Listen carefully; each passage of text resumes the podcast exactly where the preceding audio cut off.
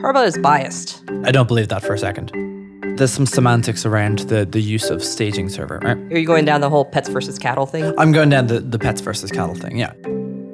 If we have a security vulnerability, you know, are we going to remember the staging box? Who knows? If you're doing feature flags properly, the concept of really having a staging server doesn't make that much sense. The staging server is dead. Long live the staging server. Hi, I'm Paul Biggar, founder of Circle CI, I'm Edith Harbaugh, CEO and co founder at LaunchDarkly. And you're listening to To Be Continuous, a podcast about continuous delivery and software development. You can get in touch with us anytime at our Twitter handle at ContinuousCast. The show is brought to you by HeavyBit. To learn more, visit heavybit.com. And while you're there, check out their library, home to great educational talks from other developer company founders and industry leaders. On this episode of To Be Continuous, we talk about Edith's article about killing the staging server.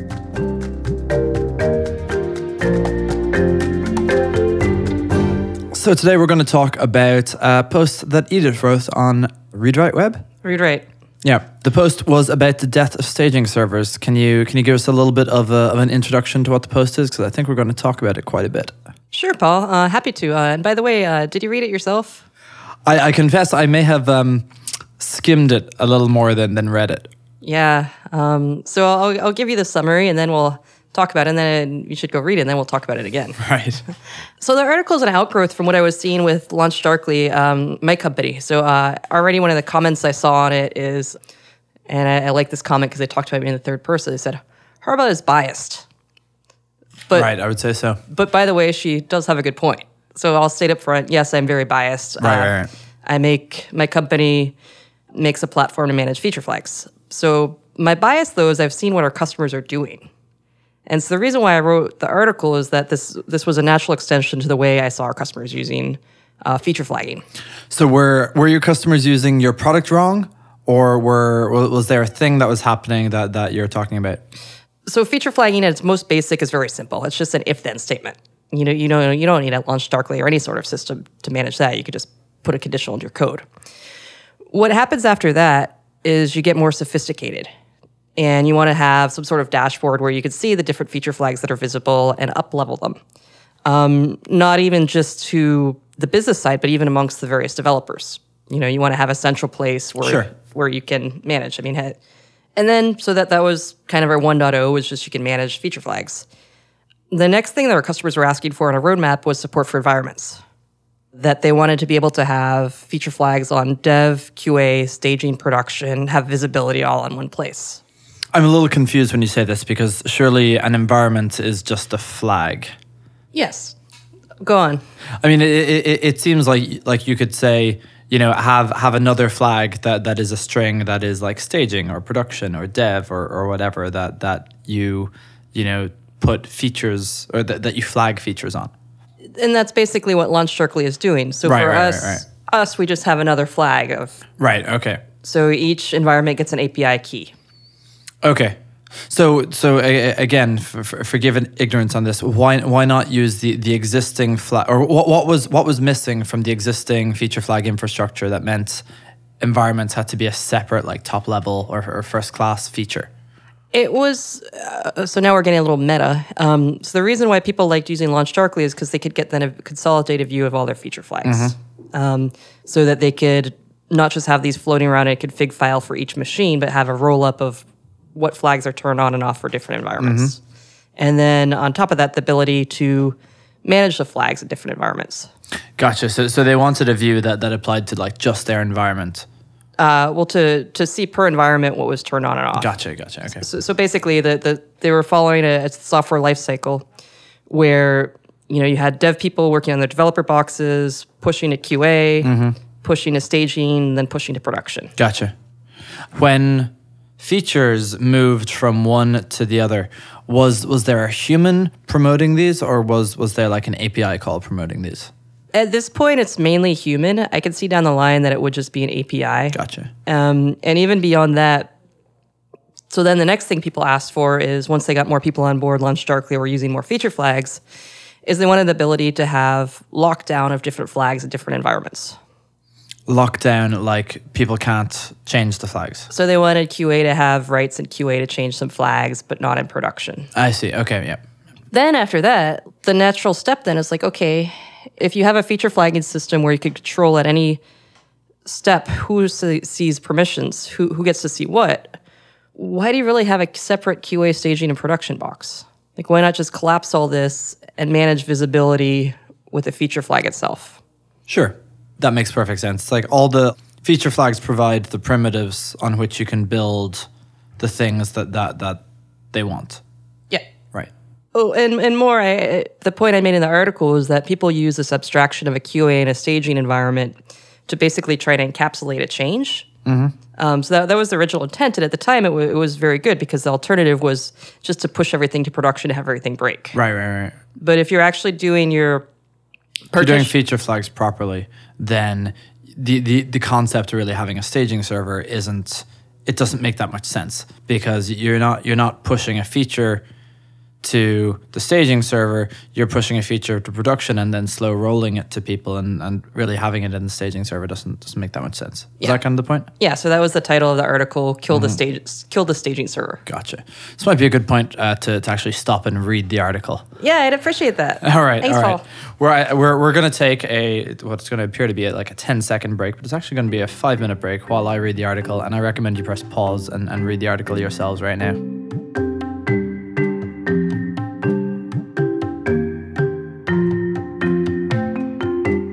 So welcome back. Paul has been furiously whiteboarding, um, and I, I'd love to hear uh, his thoughts now.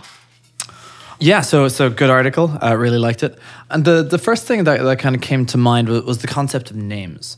So the idea of having multiple environments is kind of a weird one in, in, in particular. So if, if you imagine that you have um, you know no service oriented architecture and it's got like six machines or something Yep. like that, or it's got twenty machines or, or, or whatever, the idea that that you can't spin up a new instance of it is is kind of a little bit odd. Yep. So you know what, what people have done historically, and, and, and this you know goes back to when when things ran on machines at particular ports or or, or, or whatever, um, was e- everything had a name. Yep. Uh, It had a it had a DNS name or it had a you know a, a staging name. And if you look in like you know Rails configuration files, there's there's a production name, there's a staging Yep. name, there's a dev name, there's different environment variables for for all these, but it doesn't actually really make sense to have a name because a, a name implies there there is one of them. Well, this this goes back. Are you are you going down the whole pets versus cattle thing? I'm going down the, the, the pets versus cattle thing. Yeah, yeah. You're yeah. If you're naming your your pets, then you, you you can't just you know suddenly get six of them. You can't suddenly kill them. You you know. But what you really want is is cattle. So like a staging server is not. Uh, I mean, a staging server is a pet. Yep. And and a very very important pet that that everybody loves and and everyone plays with and it gets a little bit confused as a result of it. and that analogy went. I'm, I'm not sure if you're agreeing with, with me or disagree with me. So uh, we'll continue because it would be great if you disagreed, but I would also enjoy it if you agreed. If that analogy holds, then what you're suggesting is that we kill the chair's family pet. Well, you know, you know, sometimes. Oh, I can't even go there. Well, the analogy breaks down, but uh, let, let, us say it, it's um, it's probably for the best i- if that pet is uh, spend some time on the on the farm. went for went for a long walk. right, right. Um, so uh, obviously, production is is an actual thing that that needs a name. It is is a unique environment, but nothing else is really unique environments. Yeah, and to, to, to fast forward, I mean, I think so. I got a lot of feedback on the article, which I loved because that's kind of why I wrote it to Sure. get feedback. I think there are cases where you do want to not go directly from a developer to production. I think there are many cases where you want to have other places to test them.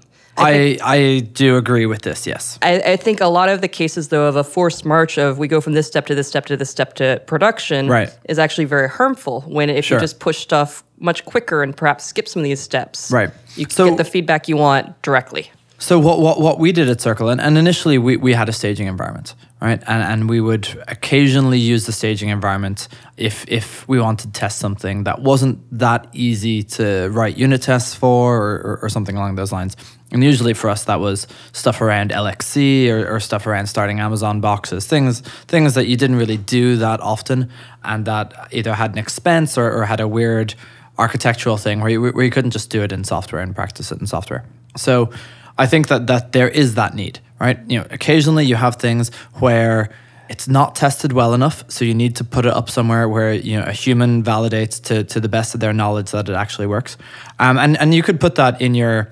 I was going to say you, you could run it on VMs or that sort of thing, but no, like the, the, the whole point of, of, of the staging server in, in, in that situation is that it, it's something which isn't really that easy to put into VMs or, Yep. or, or whatever. The other kind of use case that you see is where you don't want to be running stuff on live production databases and you can't get a copy too quickly. Yep. So you see you see people like Heroku trying to trying to build products that, that avoid the need for that. So with, with Heroku, they have a new, you know, you can take a you can take a copy of a database, you can have a view or a read-only view on a database that's a copy on write in some way or, or, or whatever. So that you don't actually need you don't need a, a separate staging environment or a separate copy or separate staging database or, or, or whatever. But yeah, if if everything is is well tested, if if everything works in software, then there's there's really no need for staging environment. So that says to me that a staging environment is a sort of a, a, a yellow flag somewhere that that you know it shouldn't really exist, but sometimes you might need it. Yeah, I, I think that's. I, I actually want to write a follow up article now of, um, you know, kill the um, the staging server is dead. Long live the staging server. because I, I do think that there is, well, there are use cases where you don't want to push to prod. I do, however, think people. What what are the use cases where you don't want to push to prod? Um, so one I heard from uh, Sean Burns, our advisor, is if you're testing a really deep infrastructure change, for example, switching some batch processing. If you're yeah no I I don't believe that for a second. All right. Yeah. Um, so if you're testing a really deep infrastructural change, th- there's kind of two ways to do that that deep infrastructural change. One of them is to say we're going to have these machines over here, we're going to have these machines over here, right? And that that's that's the that's the quarterly release cycle thing. It's it's the you know um, we're taking a big big risk and all hands on deck and and whatever the the way that you want to be releasing that sort of thing is is that you want to have it you know in the code base you Yep. want to have an, an if statement a feature flag that that controls how much of the data goes one way or the other and you you know duplicate the data or you Well, I, you know put, put 1% of it through or, or, or whatever I, I think the key you said there is to duplicate or have some fail safe. Um, I mean, the biggest risk you run with doing this is data loss, which is awful. If you're cavalier about how you do this, well i mean i, I, I don't and think you- data loss is, is, is the worst thing like the, the worst thing is your whole damn service goes down Well, the, the worst thing is your whole damn service goes down and you lose a Sure. day's worth of somebody's data. Great, I think great, yeah. people are actually more forgiving of a five minute blip than you losing like a lot of Fair, their fair. analytics. So his point was so he had been uh, at Flurry was that, you know, bas- we basically cannot afford to lose people's data. Mm-hmm. So right. if- so it would be ludicrous then, in my mind, to create a whole brand new infrastructural thing where you're going to do some kind of like overnight or immediate change or wait for downtime change or something. Like if if the data's all live, you can't afford to have. We're going to switch over and see if it works. Yep. Regardless of how well it's tested, like it's it's it's ludicrous. Yeah, I mean, so that was. Uh, now I'm coming back around to my article. I mean, that was the point I was making. People think that they are reducing risk by doing all this test and staging. Yeah, yeah, yeah. yeah. But- in fact, they're they're increasing risk. Yeah, that would like you. You think you're increase. You think you're. Well, I mean, the whole point of continuous delivery is that by having a harsh crossover between one thing and another thing, you you increase risk, even though you think you're you're decreasing risk. Yeah. So Kent Beck wrote a really good article about reversibility. Okay, So he's at Facebook now, um, but he said everything at Facebook is reversible, interesting. and that this actually makes you much less risky because Right, you're right, like, right, okay, we make these risky risky changes. But they're reversible, so it's right. Yeah. Versus the the more the cutover, as I said, I called it in the article waterfall deployments. Right, right. I mean, the, I think that's a really good way of, of, of thinking about it. It's and it, it, it ties it to a name that everybody knows is bad. Well, I, was a deliberate. It was a deliberate. good, good, good, good choice. Um, so the the agile deployments then are the ones where it's you know happens seamlessly and you can go back and forth and change the requirements and, and whatever else. Yeah, I mean, so so so that was Sean's example number one. Was well, what if it's a really risky backend change? And he had some good examples of his from his own career. Did he have any any examples that that I would agree with? Well, a priori, without hearing them, I don't know if you're going to agree or disagree. Another thing people brought up was it just seems very risky to people. It seems to increase risk because I think they're used to thinking of staging server as a safe harbor. I think that, that there's some semantics around the the use of staging server, right? you very often want to have a complete copy of your environment that you can test against. Yep. Right. Um, so is that a staging server or is that you know where, where where you type I don't know Docker up you know new environment and then you you run your testing on this whole brand new infrastructure that has never been touched by anything before. Yeah, and and um and, and the critique I made in the article is I think people do that a lot and they expend a lot of energy testing there, but these are artificial test cases. So I guess there's there's two things, right? So one, yes, the if, if you spin up a separate environment, you are getting an artificial test case, but often often that's an actual useful artificial test case. For example, you want to do a, a load test. So that was Sean's other example. Okay. So Sean's other example, and uh, by the way, I think Sean is great. He's an advisor a company. He's Okay. a brilliant guy. I certainly wasn't wasn't saying anything. but uh, I disagree with that. him on some points. Um, he said he would do load testing to the point of failure. Okay, so the the distinction that I was trying to draw there between between the staging server and another another environment that, that, that you can spin up. Why is staging special? Right? Imagine that you're doing a load test and someone else is also doing a load test on the staging server at the, at the same time, and you get the wrong results, or someone else is fiddling with the staging server or the staging environment or the staging data center or whatever the hell it is. Everyone should have unique environments for doing this sort of testing, and you should have everything in a Docker, Kubernetes, um, something it's, magic. It's the future, dude. It, exactly. Something something that, that that's the future. Um, and you, you, you type the one command that gives you your own unique environment and you run your load test on it and then you kill it. That- and instead of costing thirty thousand dollars, it costs it costs three hundred dollars. Yeah, so that was actually the original idea for Launch Darkly was a company called uh, Continuous.ly, continuously, which was exactly that, that we would have the ability to do push button spin ups of environments. Good thing you didn't do that. Well, why not? Because Docker would have killed you. We didn't do it because just the tooling wasn't in place when we were thinking about this idea. Right, right, right. But conceptually, we conceptually, John and I both really knew that this was very useful. right. Well, I mean, uh, imagine if if the tooling had been in place, if Docker had just started and then you'd started building this and you could have been a, a cheap acquihire for, for Docker at some point down the line. Well, Paul, you can't A/B test life.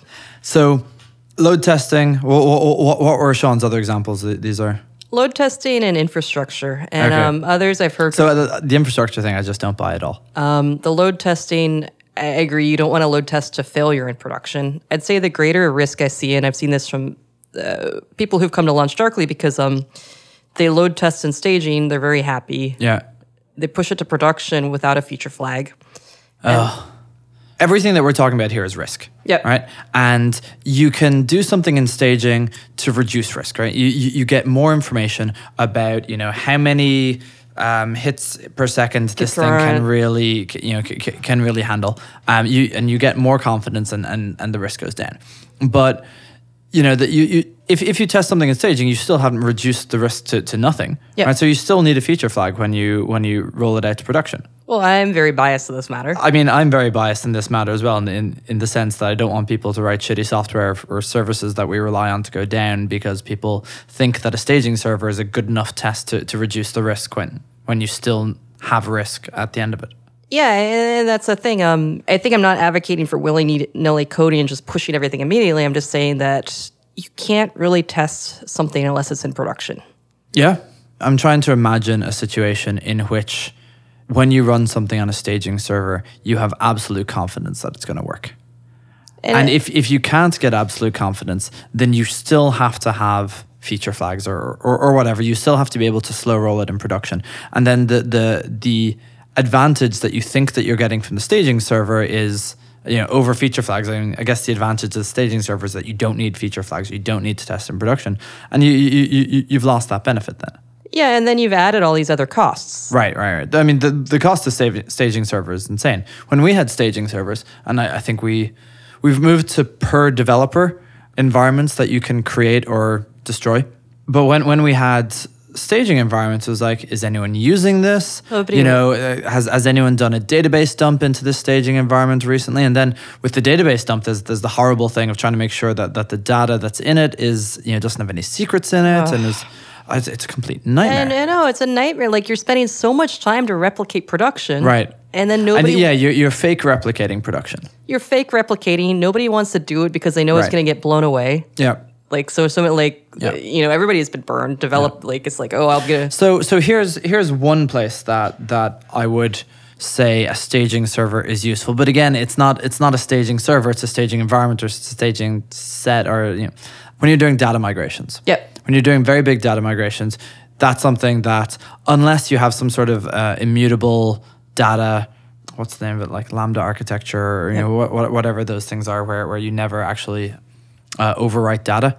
In that case you want to make sure that, that that the migration goes well. And so what are you going to do? You i mean you could theoretically say okay we're going to take a copy of the data into the staging server we're going to run the thing. But really what we're talking about here is you want to take a copy of the data somewhere and run it onto it. And it doesn't matter that there's a staging server involved or th- that these staging server is involved or these staging environments is involved. What matters is you have something and you could call it you know data migration rough 12 draft. paul's test Yeah, I, I mean, I'd put it more that you wanna you wanna um, uh, maybe I should bring back the word sandbox. sure Yeah, Yeah, yeah. I mean, a sandbox is, is a better term than environment because environment implies a named thing, right? And if instead you say, "Oh, we're going to run this in a sandbox," it kind of implies that you know that you've got a new thing that that no one else is is interfering with or touching. Oh, and also that it's temporary, that it's going to get Right, stomped yeah, on, yeah, like yeah. because the sandbox is this environment. Yeah, yeah, yeah, yeah. You know, it's going to get rained on. People are going to rake the sand out. So, so one thing um, when I was when I was reading through your, your article that that, that they, came, thank you, Paul.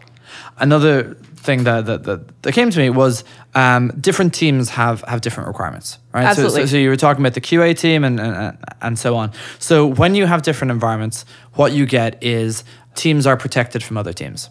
So you have a staging environment, and maybe that's for the developers. You have a QA environment that, that's for the QA team, and they, you know, the QA team doesn't need to talk to the to the application developers or whatever. It just needs to talk to the ops team.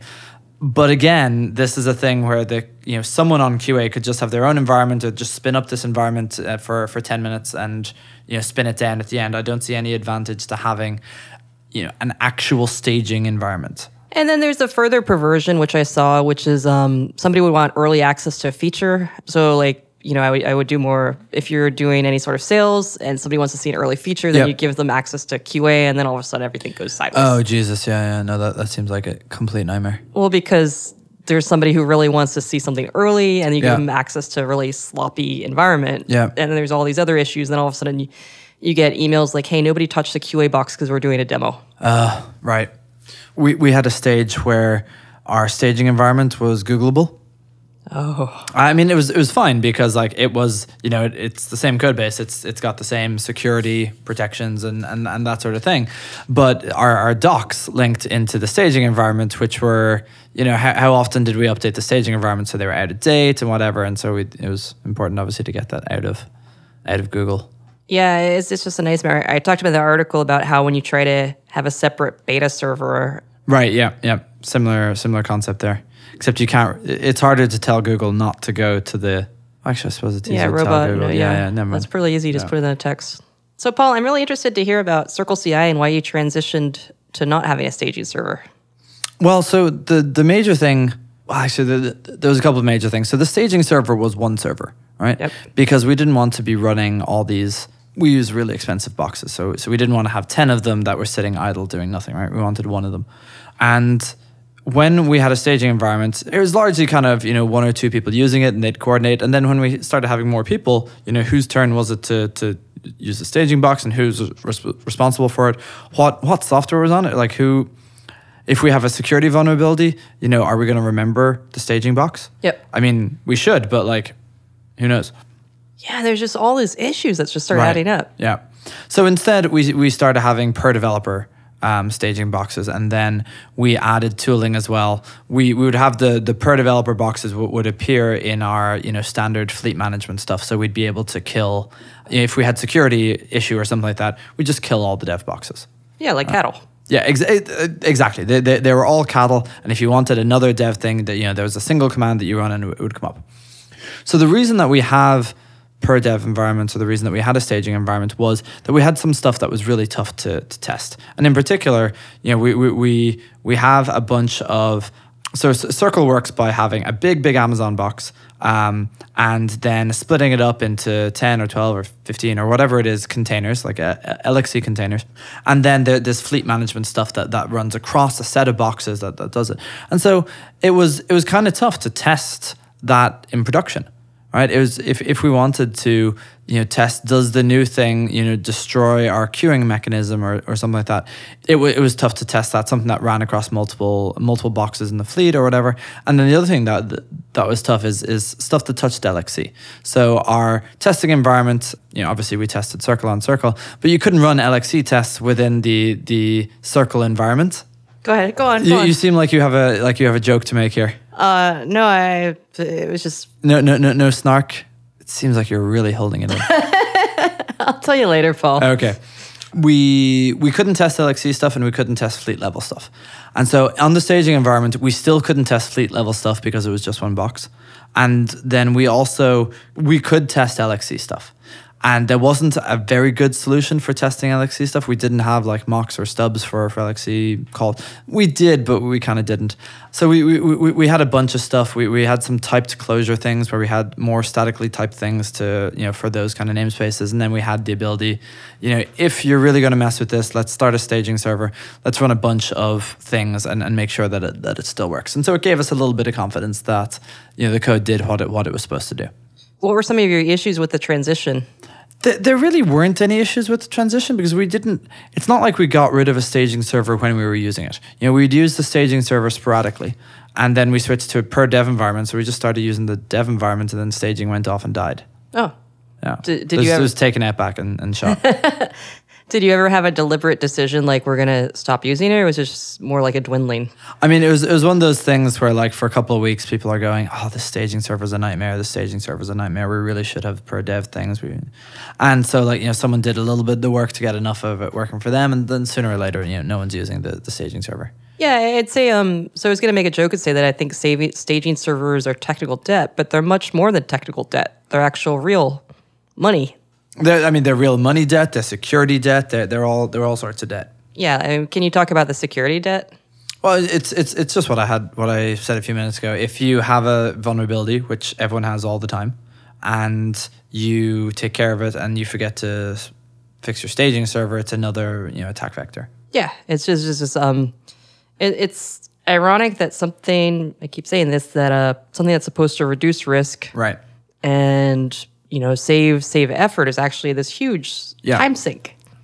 So um, someone was telling me about the the Salesforce data centers and and you know machine models and that sort of thing. And so they they have a new release every quarter. Or I- I think it's every quarter. But for every quarter, what they do is they, they there's a new data center and they run the code in the new data center in parallel to the you know to the existing stuff and then they you know migrate one data center over from the old code to the new code at, at a time and this just seems like the craziest fucking shit I've ever heard. it's like, who who would think that this is a way to deliver software, and especially for like the pioneer in SaaS? Like it's it's insanity. Well, it's waterfall deployment. It's it is waterfall deployment. It's it's pure waterfall, and you know, fair enough. They started in 2000, and they're a big company now, and they have all these enterprise customers who have all these enterprise requirements. But like, I mean, I would not like to work there on that environment. That's Yeah. I, I mean, so my real hope is so I, I- wrote the article to be provocative. I, I think there are many cases where people should keep using this existing workflow, but I hope it's the same sort of case as what you just said.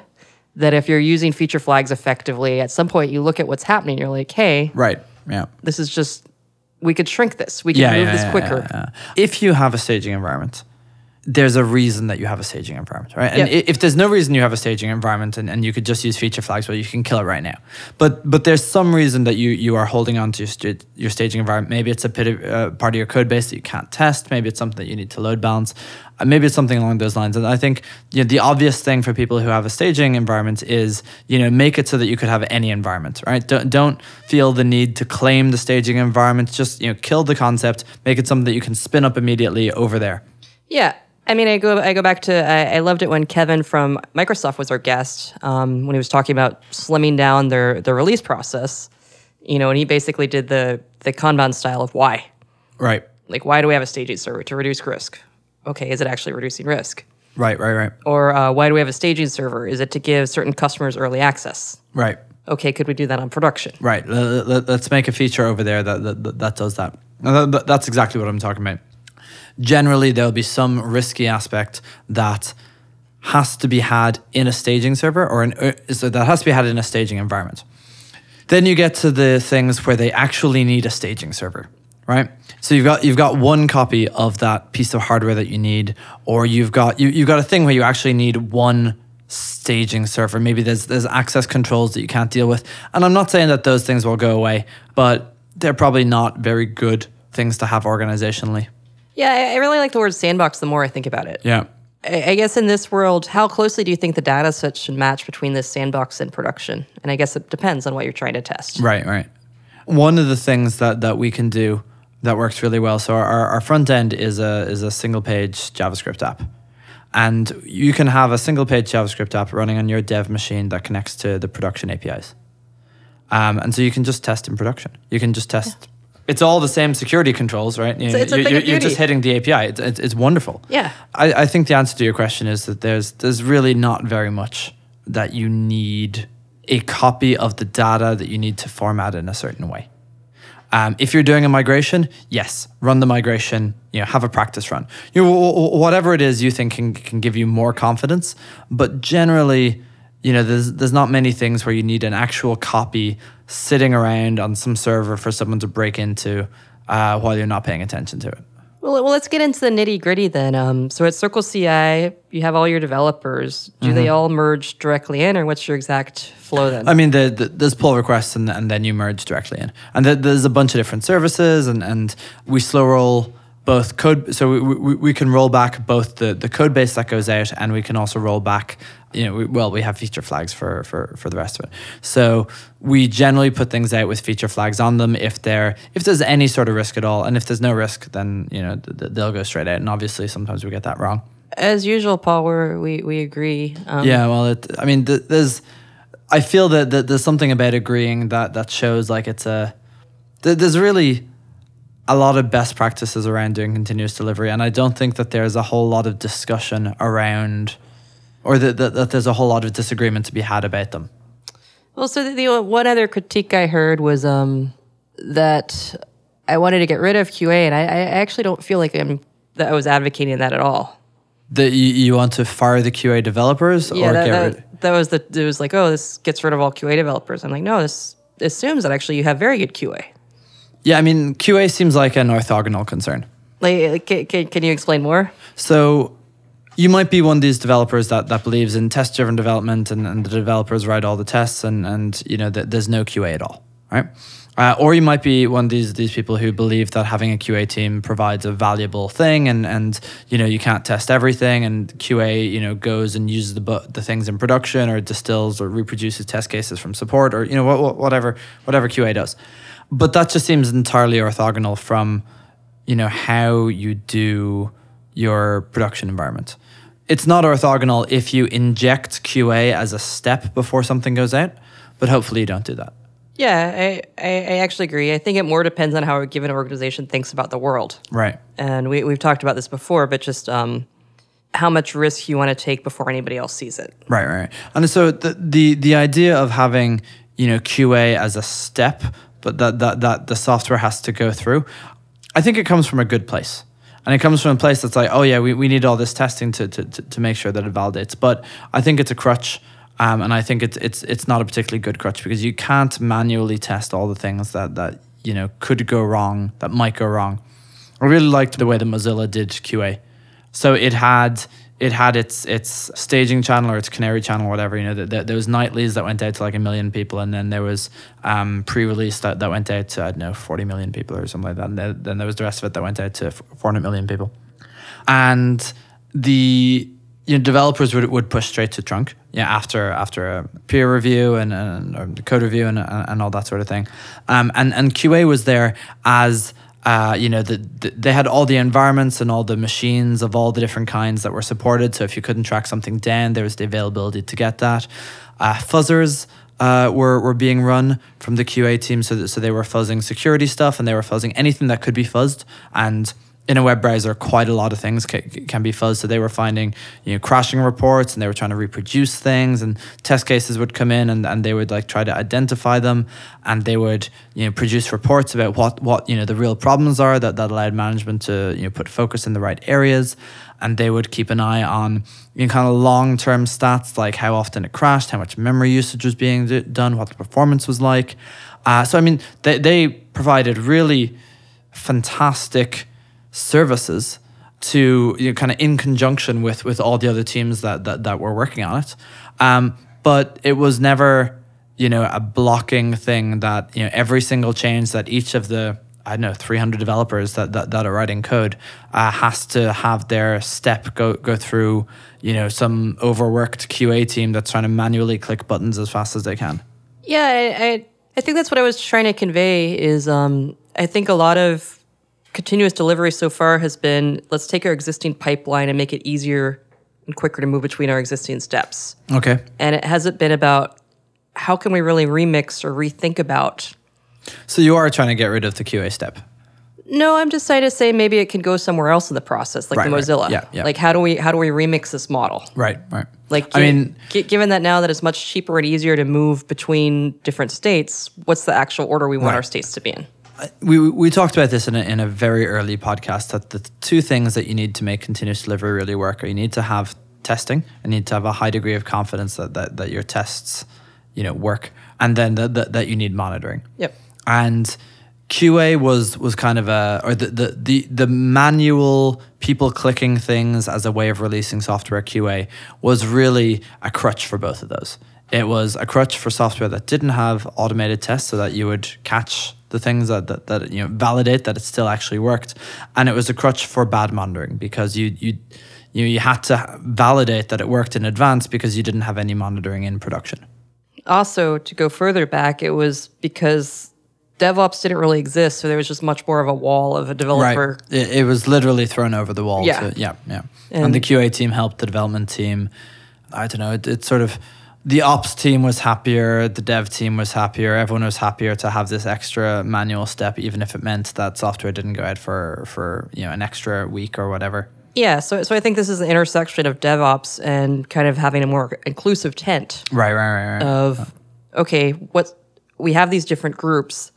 How can we make them work together and not the linear fashion we had, Right, right, right. but in a way that makes sense quicker? so I mean, w- one of the things about a QA team. Um, you, And, and by the way, uh, Fred just walked by and he sent you a lovely gesture. Oh, lovely. So the thing about a QA team, there's there's lots of ways that people imagine QA teams, and I think a lot of them are sort of pejorative. That the QA team is like the low level, you know, the the, the guys who, who didn't get accepted onto the onto the dev team, and they're clicking buttons, and you know, the, maybe they're writing some occasional scripts, and maybe someday they'll get to be a real developer or, or, something along those lines. And I disagree. I think QA is. Oh yeah, no, I, I- don't. I, I'm saying that this is one pejorative view of of QA that lots of companies have, right? You know, there's. I, I- I know people who started as, as QA teams because or started on QA teams because you know they felt everyone has to you know roll through the dirt before they get before they get an opportunity to have the real job.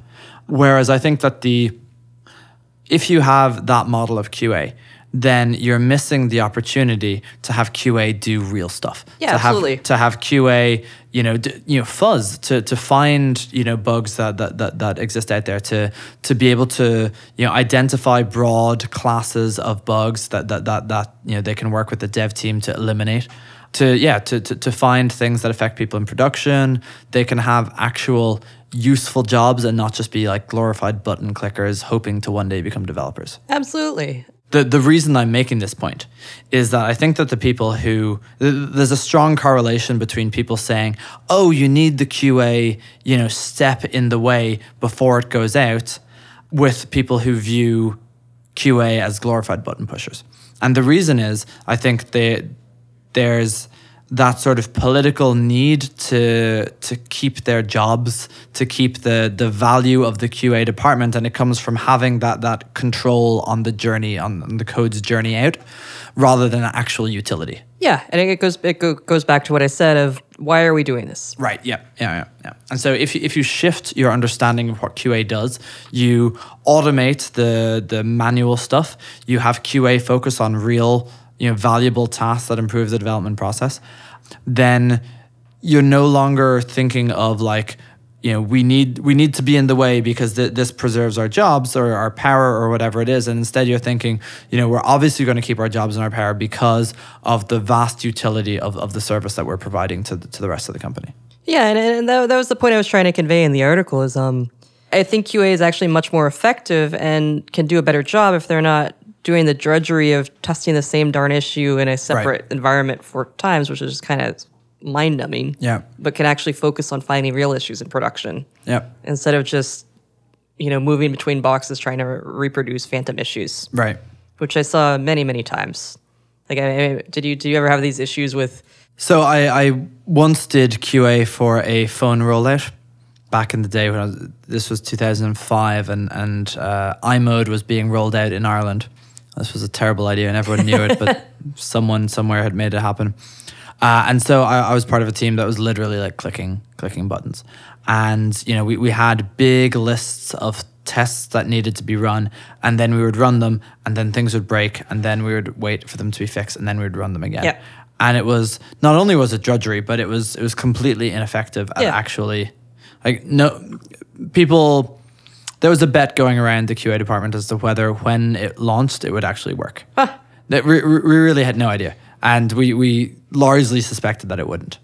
Yeah, I mean, so I um, Richard Feynman is one of my heroes, and have you ever read about his um, thing about cargo cult science? Yes, yes, Yeah, so there's this blind belief, uh, you know, that we're pushing stuff through QA, so therefore, right, it's, right, right, right. Yeah, it, it's it's secure because Yeah. and especially if you're copying it from like, oh, this is how Microsoft does it. You know, this is this is the way it or this is the way it was ten years ago, and, and so this is the way it needs to be, without really a, a deep understanding of, of what the process actually is or why the process is there. yeah, it's it's total cargo cult. It's like, oh, we spend, you know, we push it through stages, so it has to be safe. Right.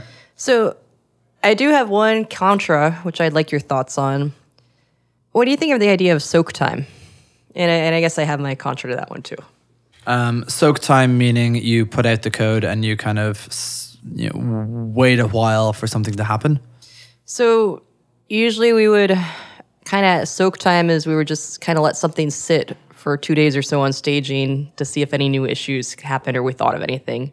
But now I think you could really effectively do that with feature flags even on Yeah, production. yeah. I mean, you put it out, you turn it on for a couple of projects, and yeah, let it soak. Absolutely. Yeah. Yeah. But just the idea. I don't see any reason that that staging is the is the place for that. Yeah.